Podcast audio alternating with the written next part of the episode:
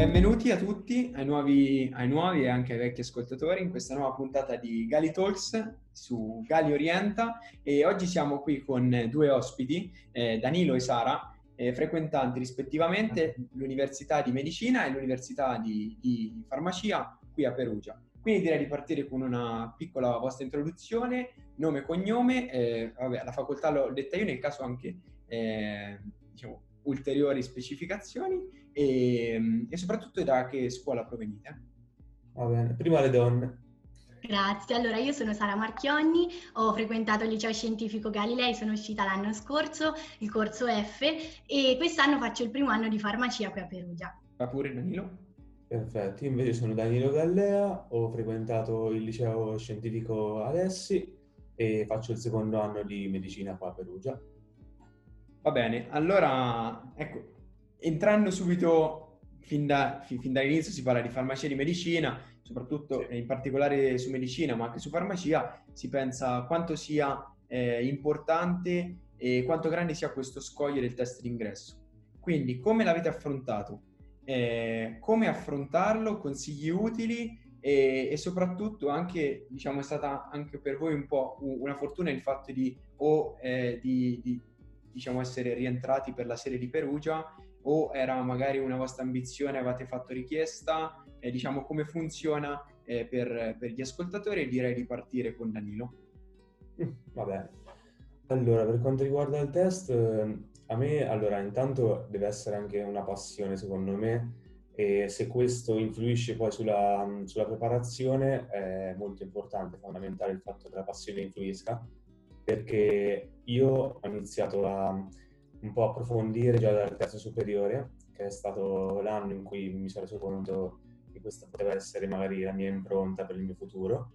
E allora da lì già ho comprato, alla fine del terzo anno di scientifico, ho comprato il libro Alpha Test,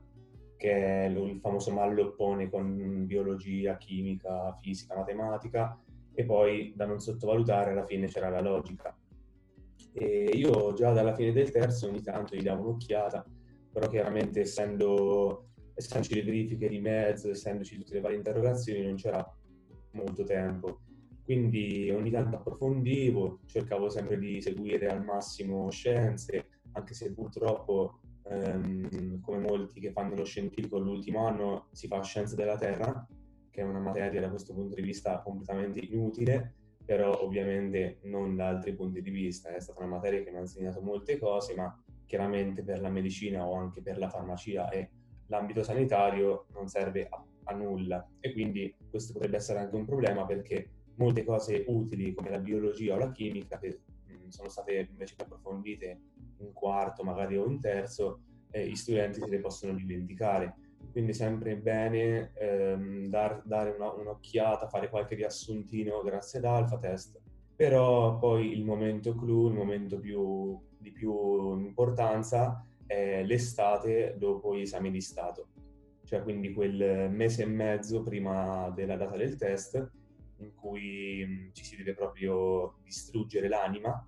Io infatti il mese di agosto, praticamente da, da inizio agosto fino al giorno prima del test, praticamente un mese intero, sono stato tra mattina e pomeriggio almeno 6-7 ore sull'alfa test. E mi ricordo che le prime 4-5 ore studiavo, sottolineavo, ripetevo, eh, scrivevo il più possibile, soprattutto chimica, perché poi mi sono reso conto che facendo il test quindi era il 4 di settembre se non sbaglio, la chimica è paragonabile a quella che poi studi all'interno dell'università, cioè domande proprio difficili, quindi da non sottovalutare in materie come la chimica soprattutto. E, um, io facevo circa di, di quelle 6-7 ore, ne dedicavo almeno due allo svolgimento dei test, sia test eh, trovati su libri che le simulazioni eh, dei test degli anni precedenti e mh, alla fine sono riuscito a trovare la soddisfazione di, di entrare senza, senza, nemmeno lo scorrimento. Eravamo, a Perugia eravamo 200 posti e sono arrivato 112 io. E quindi diciamo che ho rischiato magari di andare a Terni, però comunque quando ti trovi tra Perugia e Terni dici ormai il, il grosso l'ho fatto E poi avevo messo anche delle altre preferenze, avevo messo Roma, avevo messo Firenze, Pisa, comunque tutte città più o meno del centro Italia. Non mi ero discostato troppo al nord o troppo al sud. E però un mio consiglio è che, anche per esperienza, amici miei che hanno avuto questa esperienza, è di mettere più um, opzioni possibili, anche magari eh, le meno ambite, come, come possono essere la Calabria o la Sardegna, oppure anche a riprovare, se si ha la possibilità anche economica, eh, il test al, al, al, di fuori dell'Italia, come ad esempio a Tirana, perché Tirana ha um, praticamente un collegamento con, se non sbaglio, con Tor Vergata di Roma e quindi anche dopo un anno è possibile richiedere il trasferimento. Infatti una persona che conosco adesso, questo secondo anno, a casa, purtroppo,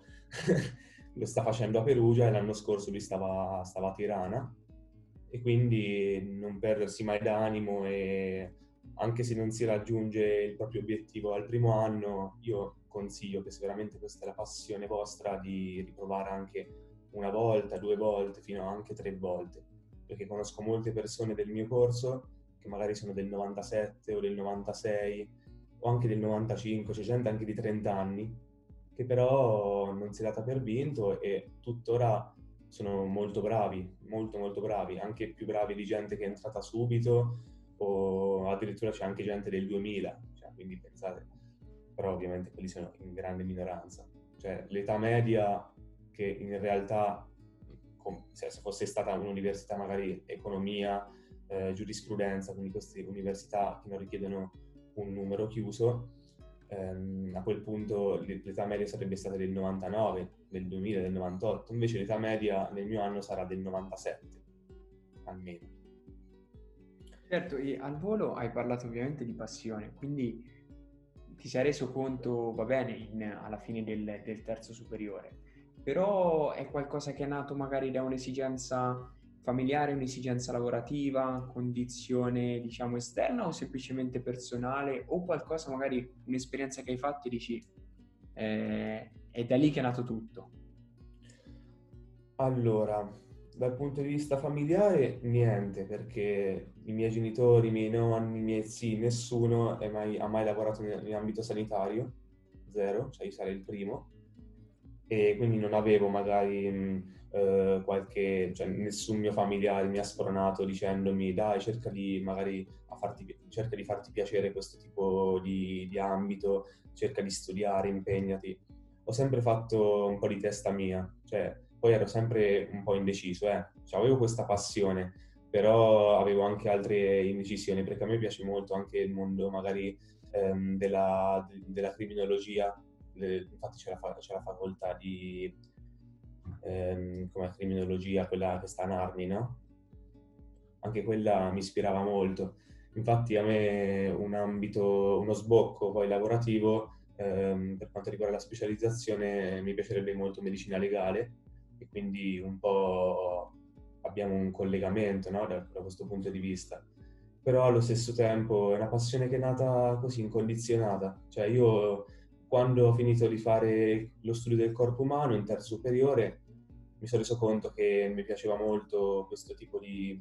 di mondo, cioè scoprire come siamo fatti, scoprire come funzioniamo e quindi mi ha appassionato molto, cioè proprio la materia in se stessa. Mm, non, non è stato per um, um, pensieri, cioè la, il, adesso al lavoro nemmeno ci penso io perché tanto ho altri quattro anni, poi c'è la specializzazione, ancora abbiamo da andare avanti. Magari tra un po' di anni ti, ti potrò rispondere in modo diverso, ecco. Però... Benissimo, sì. E, ehm, ora così. Sì. E riguardo te, Sara, invece, più o meno le stesse domande te le, te le giri. Allora, io dico il test di farmacia rispetto a quello di medicina, diciamo ci sono delle, delle cose simili, come è strutturato, eh, insomma le materie che più o meno ci sono, lui diceva biologia, chimica, logica, matematica e fisica sono quelle, però certo è diciamo molto più leggero. Eh, io vi dico allora, ehm, un pochino mh, ho fatto delle simulazioni, si trovano ho preso il libro, perché per esempio logica, venendo da uno scientifico, non più di tanto, insomma, dovevo entrare un po' nel meccanismo. Ma eh, devo dire matematica, fisica, biologia, chimica, certo, biologia e chimica che erano il grosso, ho riguardato le cose generali, però venendo dal liceo scientifico si fanno, si fanno bene, insomma. Eh, le differenze sono che ehm, il test di farmacia, a differenza di quello di medicina, non è un test nazionale, è sempre l'accesso programmato, ma ogni facoltà, ogni ateneo, eh, diciamo, se lo, se lo, organizza autonomamente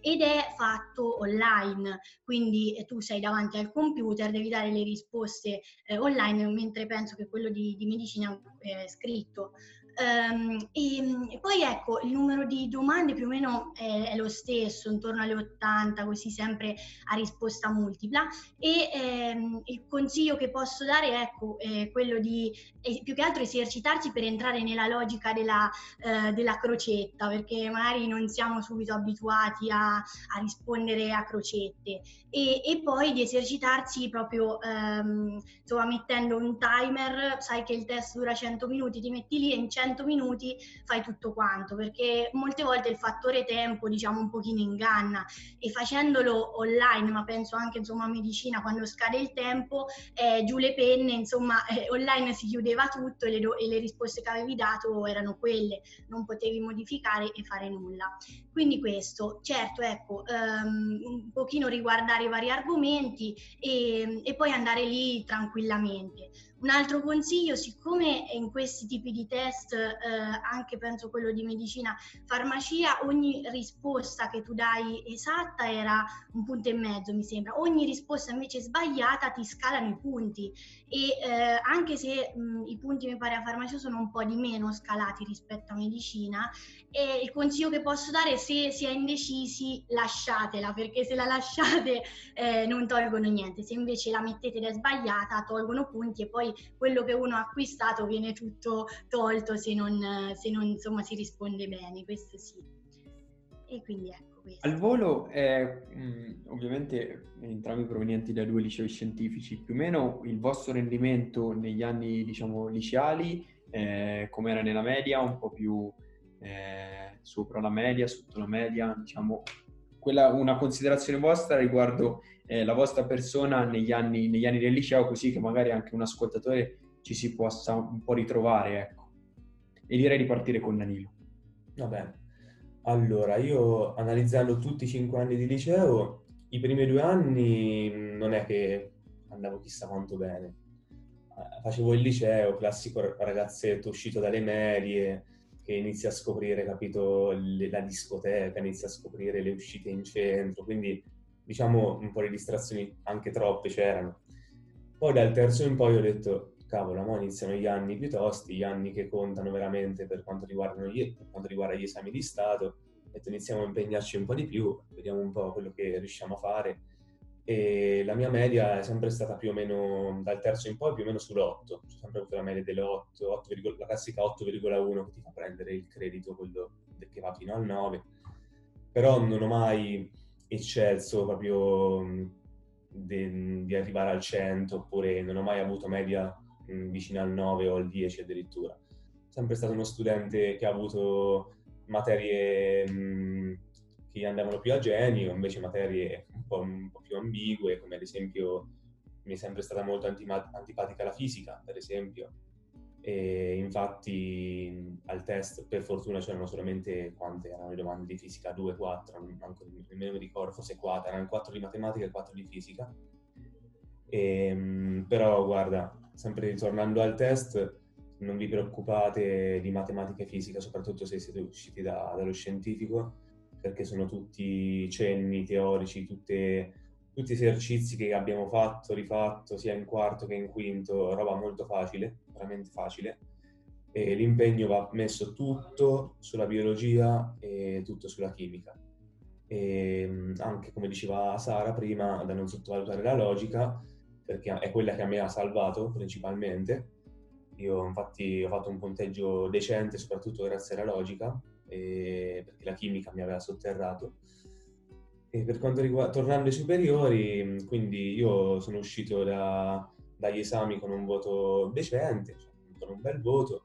e sono arrivato a 90, però alla fine quello non influisce tanto, non influisce anzi quasi per niente. È giusto, secondo me, una, una soddisfazione personale, perché poi a fare il proprio futuro eh, sono altre cose, sono la fortuna, sono l'ansia anche, l'ansia conta tantissimo perché se tu arrivi il giorno del test che hai un'ansia che ti mangia, nemmeno riesci a scrivere il tuo nome praticamente. E, e dopo fortuna... parleremo di questo argomento, è una, sì. un tratto di cui ne vorrei parlare, quindi lasciamolo pure per dopo. Sì. Riguardo a te, Sara, invece, eh, il tuo rendimento passato?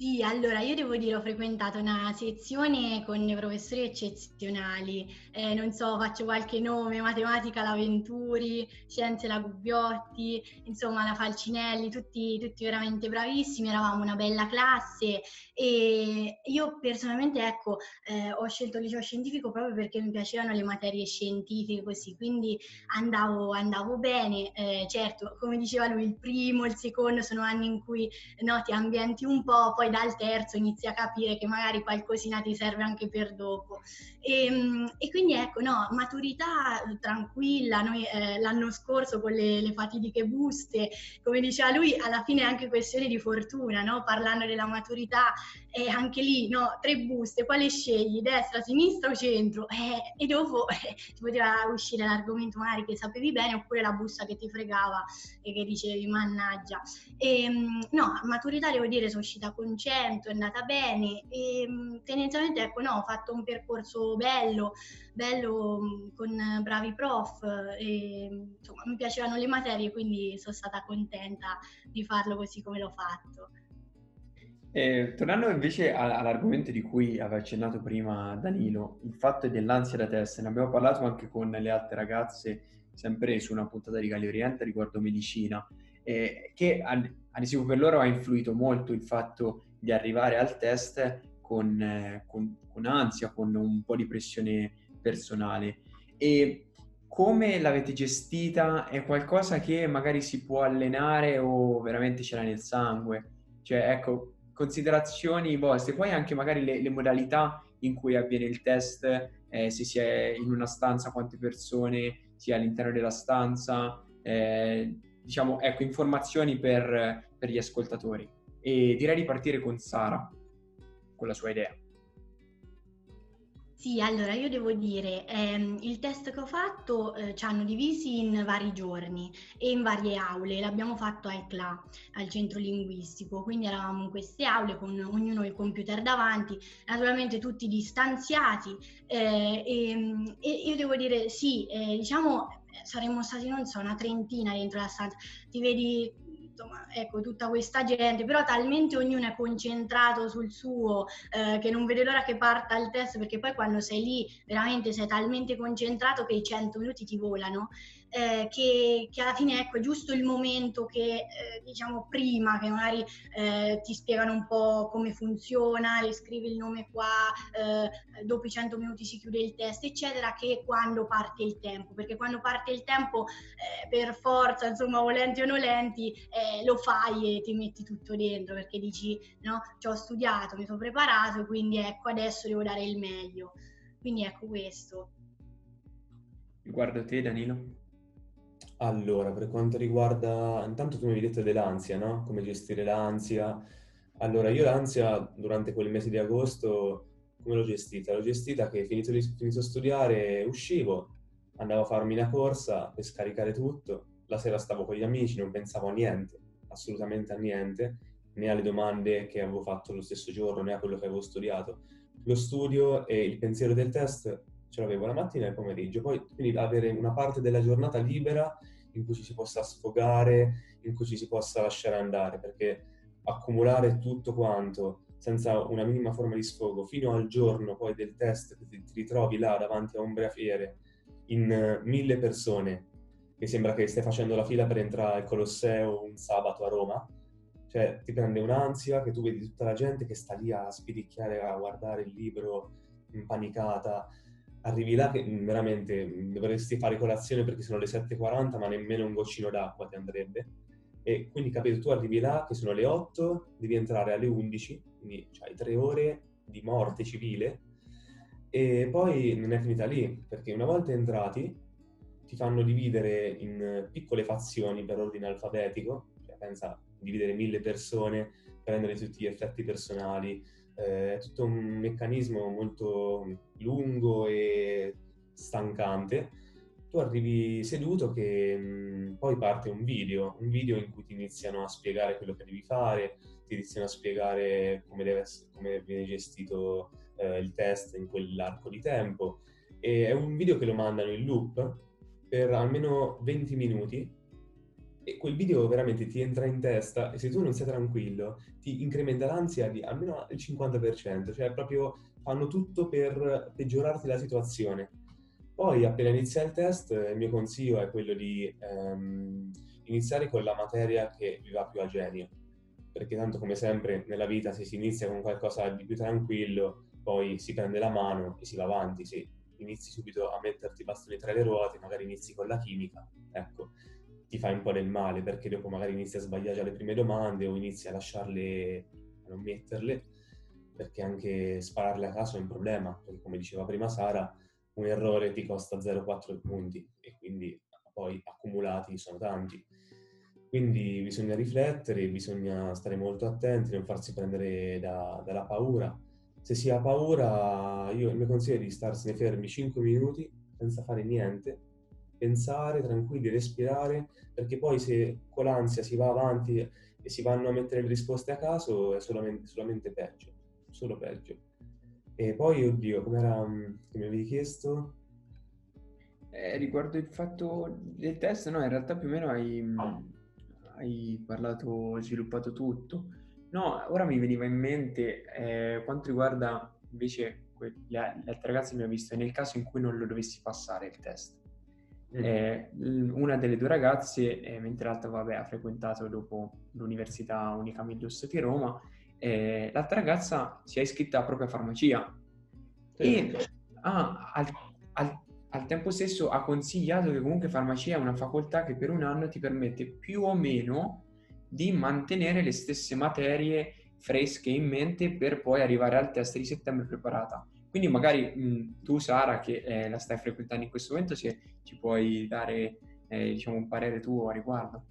Sì, assolutamente. Allora, eh, ci sono le materie del primo semestre, soprattutto che sono propedeuticissime per il test perché c'è biologia che è animale e vegetale, ma biologia animale è fatta in maniera così dettagliata che veramente penso eh, possa, possa ecco, dare risposta a, a, tutti i dubbi che magari uno ha dalla scuola superiore. Eh, biologia vegetale già un po' meno perché sono già argomenti un po' più specifici, penso. Eh, però anche la chimica, la chimica viene ripresa proprio da zero, dal numero atomico, numero di massa, quindi veramente si rifà tutto quanto. Matematica anche, eh, insomma, gli argomenti principali, la goniometria, eh, i logaritmi, integrali, insomma, cose che mh, penso ecco, si ritrovino e, e la fisica anche eh, non fatta in maniera magari approfondita perché è, come, da considerare che è come se fosse il programma delle superiori dal primo al quinto in un semestre, quindi è fatta insomma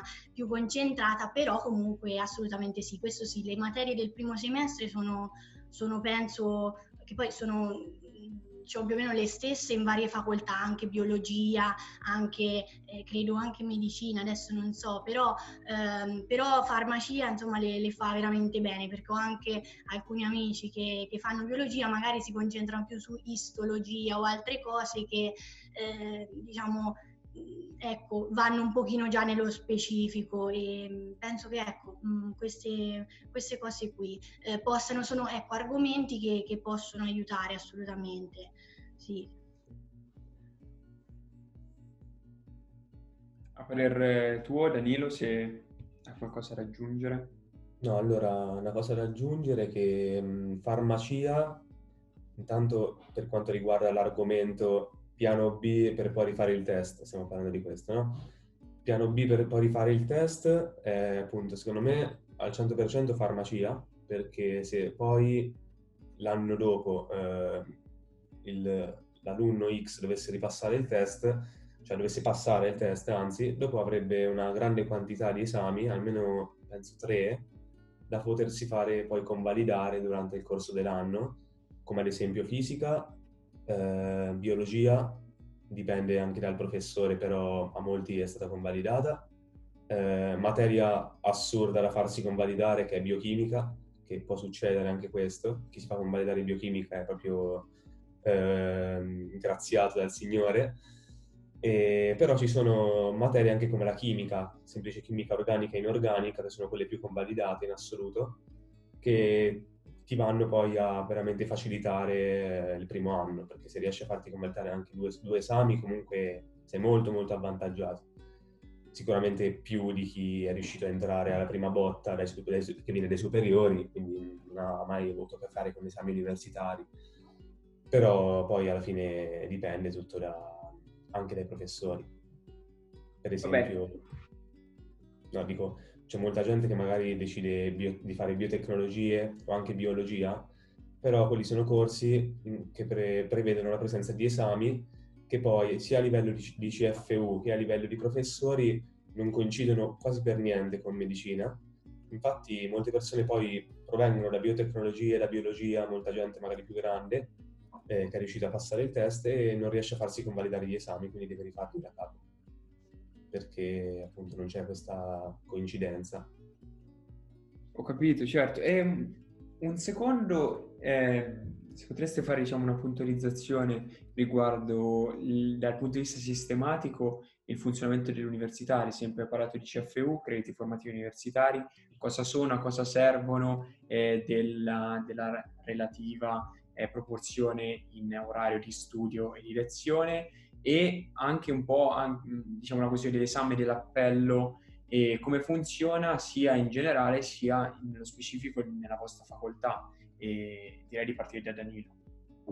Allora, allora, iniziamo a definire quindi un CFU che è un credito formativo universitario, corrisponde a 24 ore di lavoro, un CFU, tra studio e lezione frequentata, e, um, un CFU, eh, cosa, che cosa sarebbe? Il CFU accumulato ehm, va a definire il valore diciamo, di un esame, cioè un esame può valere 6 CFU, può valere 9 CFU fino ad arrivare anche a 12, 15 o 20 CFU in base alla, alla mole di, di, lezioni, di studio e quindi di argomenti. E uno studente, a seconda dell'università che fa, se sia una triennale una magistrale ciclo unico, deve raggiungere un certo, um, una certa quantità di CFU per potersi laureare. Eh, la tesi di laurea anch'essa vale eh, una, una, quantità di CFU, adesso non ricordo di preciso quanto, però per arrivare a fare la tesi bisogna aver raggiunto una percentuale alta di CFU, chiaramente, bisogna aver praticamente finito quasi tutti gli esami. E noi di medicina, per esempio, abbiamo una quantità di 360 CFU quindi divisi in sei anni più o meno sono 60 CFU all'anno, mentre magari altre università che prevedono una forma triennale ne hanno 180, quindi più o meno la quantità è sempre la stessa, 60 all'anno più o meno. E quindi sono dei punti, chiamiamoli così, che lo studente raggiunge una volta terminato un esame, ma non solo un esame, perché i CFU si possono anche ottenere attraverso diverse, diverse forme, per esempio ci sono alcuni, mh, alcune attività extra universitarie eh, che ti permettono di, di raggiungere eh, quel credito, quel credito in più extra, come, come, quando ai superiori c'era il credito extra scolastico, no? Il ragionamento è questo. E, ehm, mh, poi cos'è che mi hai chiesto del VGFU? Riguardo la formazione del, de, dell'esame, dell'appello, come ah. funziona dopo sì. lezione, quando si fanno gli esami, quanti esami avete eh, in, a livello di medicina annuali, dopo farmacia ovviamente ci parlerà Sara. Allora, a medicina la formula degli appelli è un po' particolare perché rispetto a altre facoltà noi, mh, a parte proprio dei periodi come, che ti dico, ottobre, novembre o magari mh, maggio, ci sono esami sempre. Cioè, noi abbiamo sì le sessioni, però poi abbiamo la sessione pasquale che ti va a prendere marzo-aprile, poi eh, ci mettono anche esami subito appena iniziato l'anno perché magari sono degli appelli, ehm, degli esoneri, le cui lezioni sono state fatte il semestre prima. Quindi magari, mh, mm, faccio un esempio con anatomia, è, è, successo che io adesso, cioè tempo fa, all'inizio del secondo anno, ho dovuto fare esami a novembre e a dicembre, quando magari, faccio un altro esempio, giurisprudenza, la sessione inizia a gennaio e ti dura gennaio-febbraio e poi c'hai quelle di giugno e luglio. Noi abbiamo praticamente esami che tu ti puoi gestire, da questo punto di vista, guarda, eh, è una fortuna, ti puoi gestire benissimo, perché puoi farli praticamente, non ti dico ogni mese, ma quasi,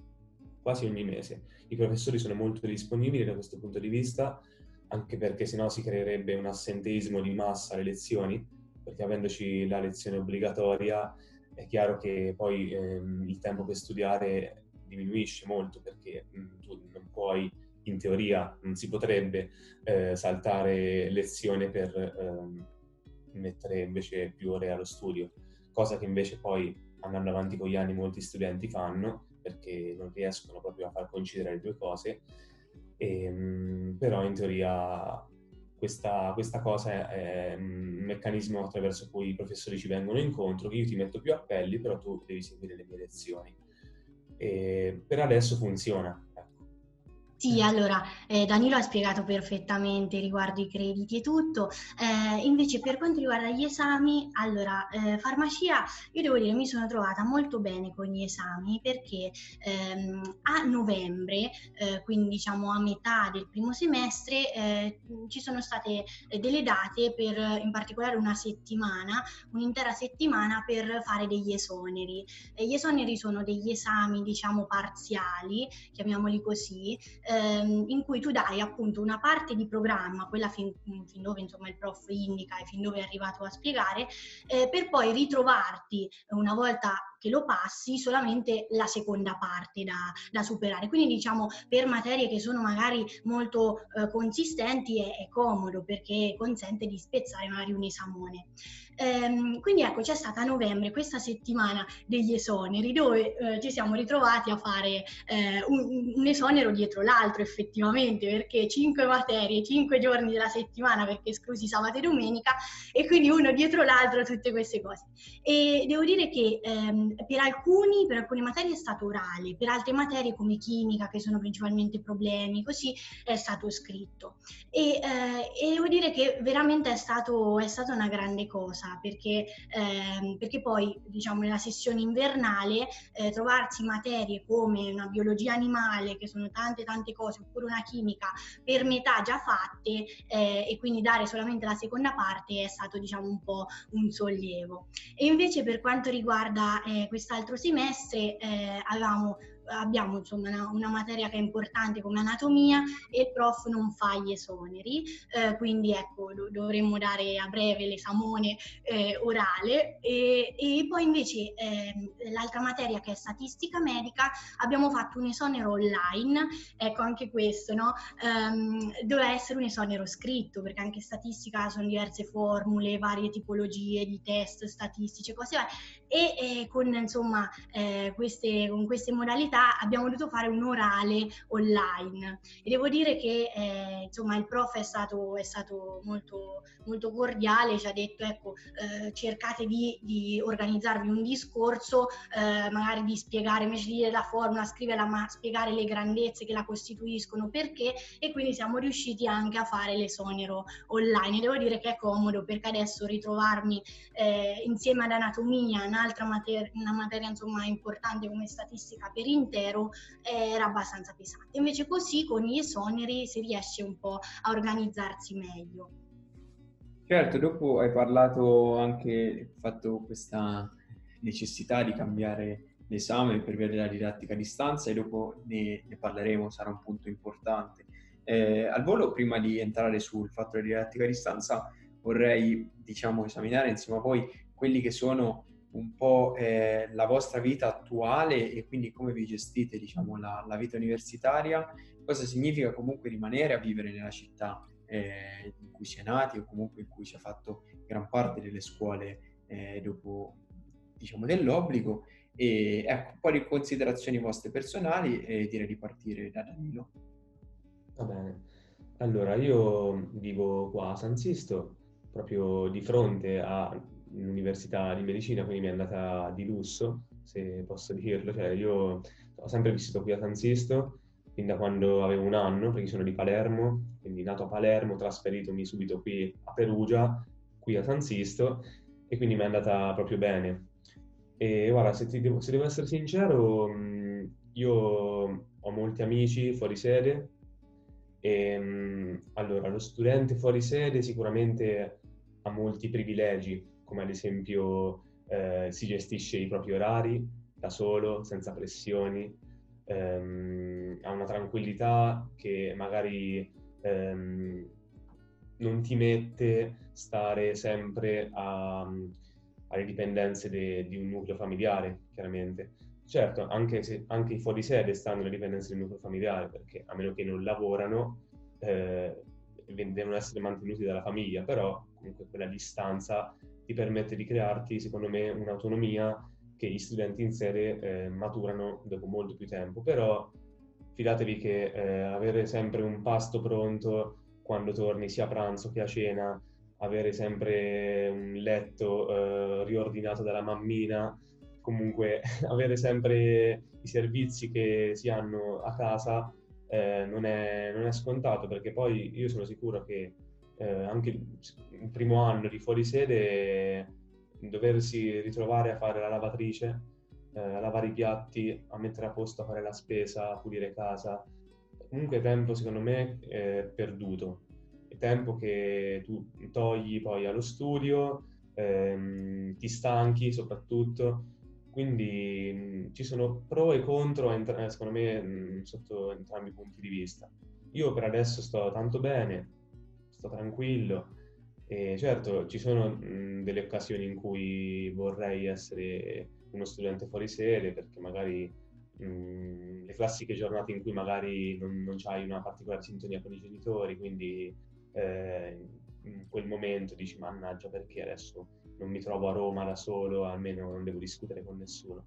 Però poi facendo i conti, secondo me, almeno a mio avviso, è meglio, è meglio una vita da, da in sede anche perché ci sono meno spese, e, ehm, c'hai comunque gli amici secolari eh, da cui non ti vorresti mai distaccare, perché anche quello è un fattore molto importante, le amicizie, le nuove quindi, conoscenze, che anche da questo punto di vista hanno i propri pro e i propri contro, perché c'è gente che eh, magari eh, rimane attaccata al proprio gruppo di amici non riesce a, a distaccarsi da quello, anche a distanza, e quindi fatica molto a trovare nuove conoscenze a farsi nuove amicizie. Invece poi ci sono persone alla mano che farebbero amicizie anche con, uh, con le persone anziane, cioè ov- ovviamente ognuno è fatto a modo proprio. E um, questa è la, questa è la mia idea riguardo alla vita insomma, universitaria. Va bene, riguardo te Sara, se hai qualcosa da aggiungere? Sono assolutissimamente d'accordo con quello che ha detto lui, sì, sicuramente andare fuori ti rende più libero, ma anche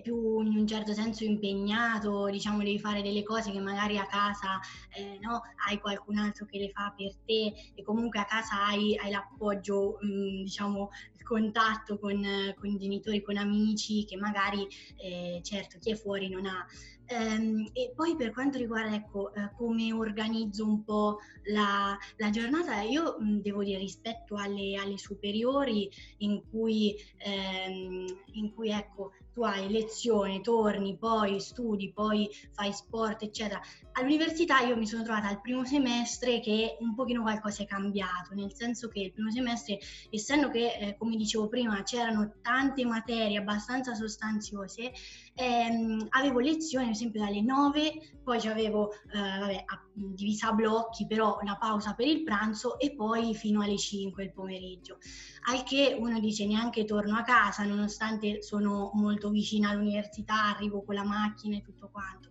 Ehm, però ecco, eh, insomma, ritrovarsi tutte quelle ore a stare all'università eh, rispetto insomma come facevo alle superiori che finite le sei ore tornavo è stato un cambio abbastanza ecco che all'inizio un po' lo senti, poi naturalmente come ogni cosa ti abitui, eh, però ecco poi mh, un'altra cosa anche per quanto riguarda il pranzo, medicina è super bella all'università, c'è l'Ellise, noi siamo a, praticamente di fronte al CLA a, verso Monteluce e lì non c'è neanche un bar, niente, è solo le macchinette, quindi anche il pranzo uno se lo doveva preparare prima e portare a casa. E dopo invece eh, dipende questo dai semestri, perché il secondo semestre è un po' più leggero, avevamo lezioni solo la mattina, quindi uno poteva benissimo tornare a casa e fare tutto quanto. Certo è che dopo tutte quelle ore di lezione dalle 9 fino alle 5, non è che io me ne mettevo subito a studiare, cioè avevo bisogno, come diceva lui prima, di un momento di svago per sfogare e dopo magari ecco, quindi fare sport, andare in palestra e, e poi magari rimettersi giù, riguardare le lezioni eh, che sono state fatte del giorno, perché poi ci si ritrova veramente ad avere tanti, tanti argomenti e quindi è bene stare in linea con tutto, seguire tutto, perché sennò il giorno dell'esame poi uno dice oh, mancano pochissimi giorni, eh, ce la farò a fare tutto e quindi così. Certo, e spunti veramente un sacco interessanti. Riguardo invece la didattica a distanza, ne abbiamo parlato prima, eh, piccolo accenno, e ora come è stata gestita la vostra università? Come vi siete trovati voi stessi all'interno della didattica a distanza? Sono stati diversi pareri, chi i, i, i vari pro, i vari contro, chi magari si riusciva a concentrare meglio, chi peggio, chi un guadagno di tempo, chi una perdita. Eh, ecco, un po' le vostre considerazioni e continuiamo con, con Danilo. Allora, inizialmente è, stata, è stato anche un, un, piccolo shock per tutti perché da che ti ritrovavi a stare là a lezione con gli amici, magari tra una chiacchiera e l'altra, cercavi anche di ascoltare un po', di capire qualcosa. no, no, comunque sicuramente da un punto di vista a me ha aiutato perché mi sono trovato in una situazione in cui dicevo, mi sono detto, tanto non ho niente da fare non mi devo inventare scuse per non uscire, sto a casa, devo starci per forza, proviamo a metterci sotto, diamo sti esami, quindi mi sono messo a studiare, questo ti parlo dei primi tempi, eh? proprio inizio quarantena, ho dato un esame, passato, poi ne ho dato un altro, è andato bene anche questo, che tra l'altro era anche uno scoglio che dal vivo non ero riuscito a passare, la, parte, la seconda parte di biochimica, e, ehm, quindi ti devo dire che sotto un punto di vista, per quanto riguarda gli esami, è, è ottima per me la didattica a distanza, perché ehm, soprattutto per quanto riguarda il discorso che facevamo prima, no? dell'ansia, tu ti ritrovi comunque di fronte ad una persona che non è concreta, ce l'hai dietro uno schermo, quindi secondo me eh, l'ansia è veramente minore, molto molto più bassa, e quindi ti permette anche di mh, concentrarti e, ehm, in modo migliore, questo soprattutto per le persone quindi molto ansiose che soffrono molto il contatto interpersonale. E poi per quanto riguarda le lezioni, chiaramente è ovvio che l'interesse un po' scenda. Questo penso l'abbiano un po' vissuto e provato tutti perché è normale che quando ti ritrovi davanti a uno schermo eh, che puoi mutare puoi, ehm, puoi ovviamente nascondere la videochiamata, ehm, magari a volte ci sono delle interferenze, eh, quindi non senti bene il professore, oppure qualcuno lascia il microfono acceso. Ci sono tante piccole mh, mm, particolarità che ti fanno anche un po' passare la voglia di seguire le lezioni. Infatti ci sono stati dei, dei giorni in cui ho saltato le lezioni, eh, magari anche materie che mi interessavano di meno, e, ehm, oppure ci sono stati anche dei giorni, perché ovviamente bisogna essere sinceri, penso è una cosa che abbiano fatto tutti, in cui avevi lezione alle 11, alle 10.50 ti metti la sveglia e la prima ora di lezione te la segui da disteso a letto, perché è normale. Magari di quell'ora che segui 20 minuti dormi, perché è così, perché tanto il professore magari prendi quel professore che non fa l'appello, che non, ti, che non ti chiama e lo fai, perché così lo fai. Quindi sicuramente da un punto di vista, come un po' tutto, è, è stato migliore, soprattutto per quanto riguarda gli esami, ripeto, e per quanto riguarda invece le lezioni un po' di meno. Assolutamente d'accordo, vuoi mettere non muoverti, alzarti prima, andare con la macchina, trovare parcheggio, da casa è tutto più comodo. Però no, a parte questo, eh, ci sono materie che io invece, per esempio, ecco, anatomia, che il prof qualche volta spiegava una cosa e diceva questo se fossimo stati in classe ve l'avrei portato da far vedere e vuoi mettere vedere dal vivo magari no, un organo e, e, insomma sulla sua presentazione non partivano neanche le GIF, quindi non ci poteva, diciamo, ecco, dei limiti c'erano, però devo dire che eh, insomma seguibili, seguibili, alcune cose un po' meno, dipende sempre ecco, dalla materia, eh, da come il prof la struttura. Eh, noi per esempio avevamo un prof, questo di anatomia molto bravo, che eh, per esempio nelle pause metteva la musica, quindi dipende anche insomma da, da come la organizzano. Per quanto riguarda gli esami, ecco, l'ho spiegato prima, eh, per necessità eh, c'è stato, c'è, stato, bisogno di cambiare anche modalità, però si affronta. E il prof è stato, è stato insomma eh, bravo nel, nel, venirci un po' incontro e, e, noi ecco, abbiamo cercato di fare il possibile per, per poterlo fare.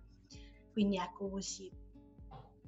Bene, e um, più o meno prima un po' Danilo lo aveva già accennato il fatto della futuribilità e degli sbocchi lavorativi futuri, anche se senza, diciamo, una particolare chiarezza, eh, anche aggiungerei eh, un po' scontata, ecco, per via del, degli anni di studio ancora eh,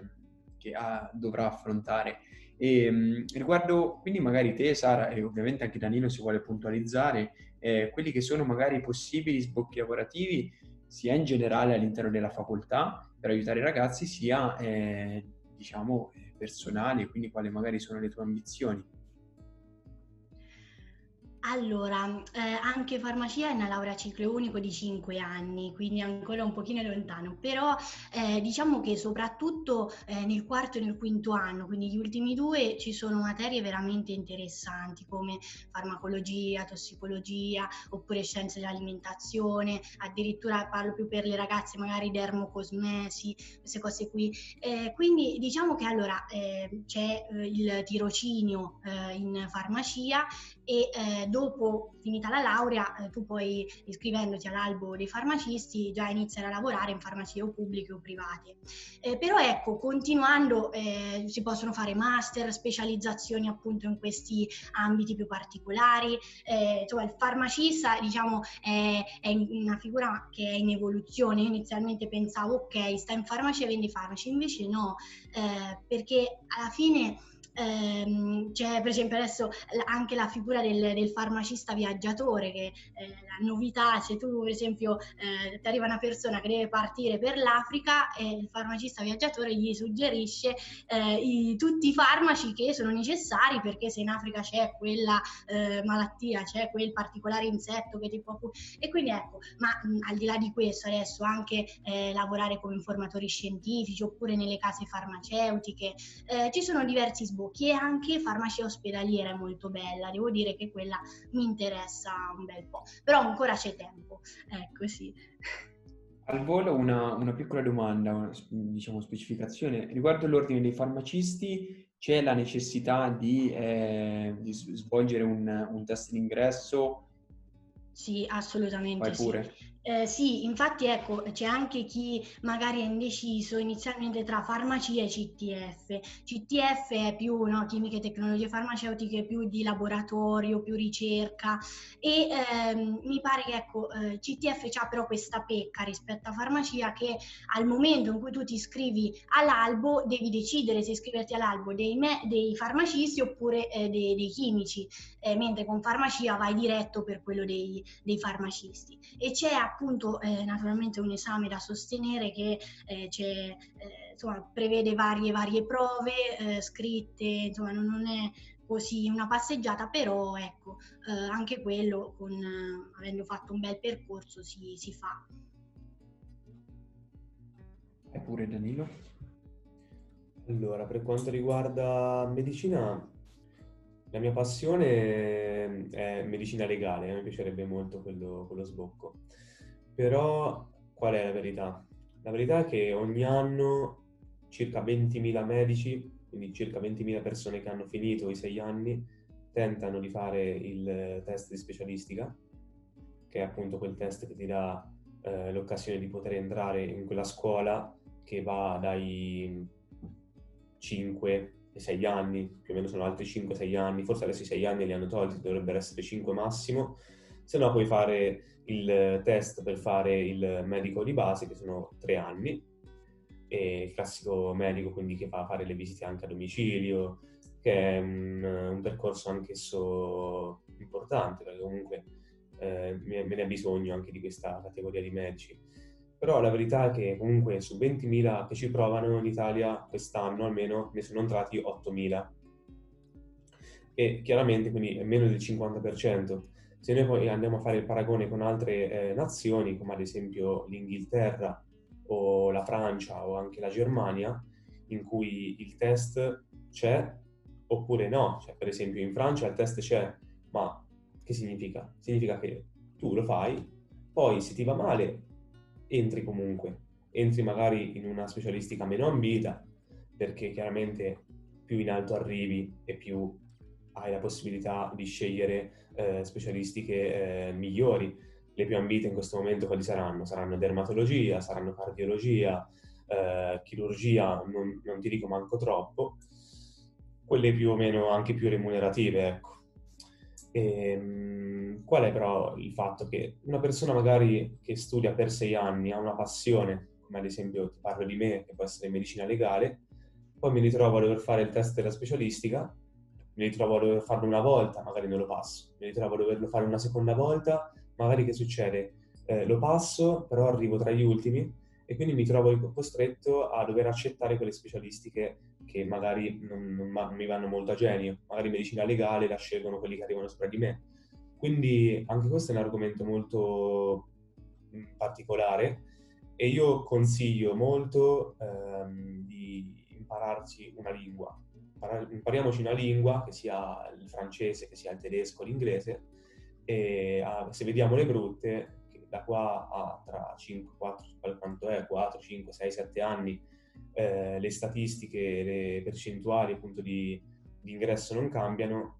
facciamo una fuga di cervelli e tanto purtroppo com'è? È così, perché poi se una persona insegue il proprio sogno e non può realizzarlo per un test o perché in Italia le leggi sono, sono quelle che sono, che ci devi fare? C'è gente che purtroppo dopo, aver finito i sei anni ci sta anche 3-4 anni a provare a entrare alla specialistica e non ci riesce. Perché poi là, capito, non ti ritrovi di fronte a persone che vogliono fare medicina, quindi anche persone che vanno là a provarlo e non sanno nulla. Ti ritrovi di fronte a tutte persone laureate, quindi tutte persone che qualcosa sanno fare, un minimo di esperienza ce l'hanno, quindi non è facile entrare in quelle percentuali. Certo, certo, questo è un, un punto importante, sarebbe veramente da,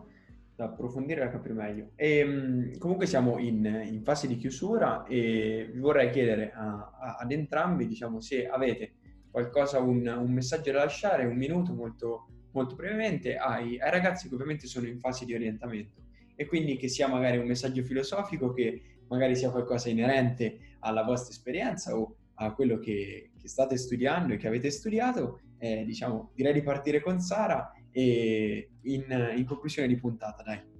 Allora, Intanto pensateci bene, con tranquillità a quello che volete fare, eh, diciamo esaminate tutte le, le, opportunità, tutti gli ambiti che vi piacciono, anche se sono differenti tra di loro, eh, informatevi che è importante, questo eh, lo dicevo prima da Alessandro, è, è bellissimo quello che, che, sta facendo Gali Talks, veramente un'opportunità eh, bella, bella, bella. E eh, seguite i vostri sogni, qualsiasi cosa, perché se, se vi impegnate, ehm, se insomma volete volete fare quello, anche la cosa più complicata, ci riuscite. Eppure Danilo? Testa bassa e pedalare, sempre, forza ragazzi, mi raccomando, mi raccomando. Va benissimo. E da questa puntata è tutto, da, da, Sara e Danilo anche, e ci vediamo a una nuova puntata di Caritos. Ciao! Ciao!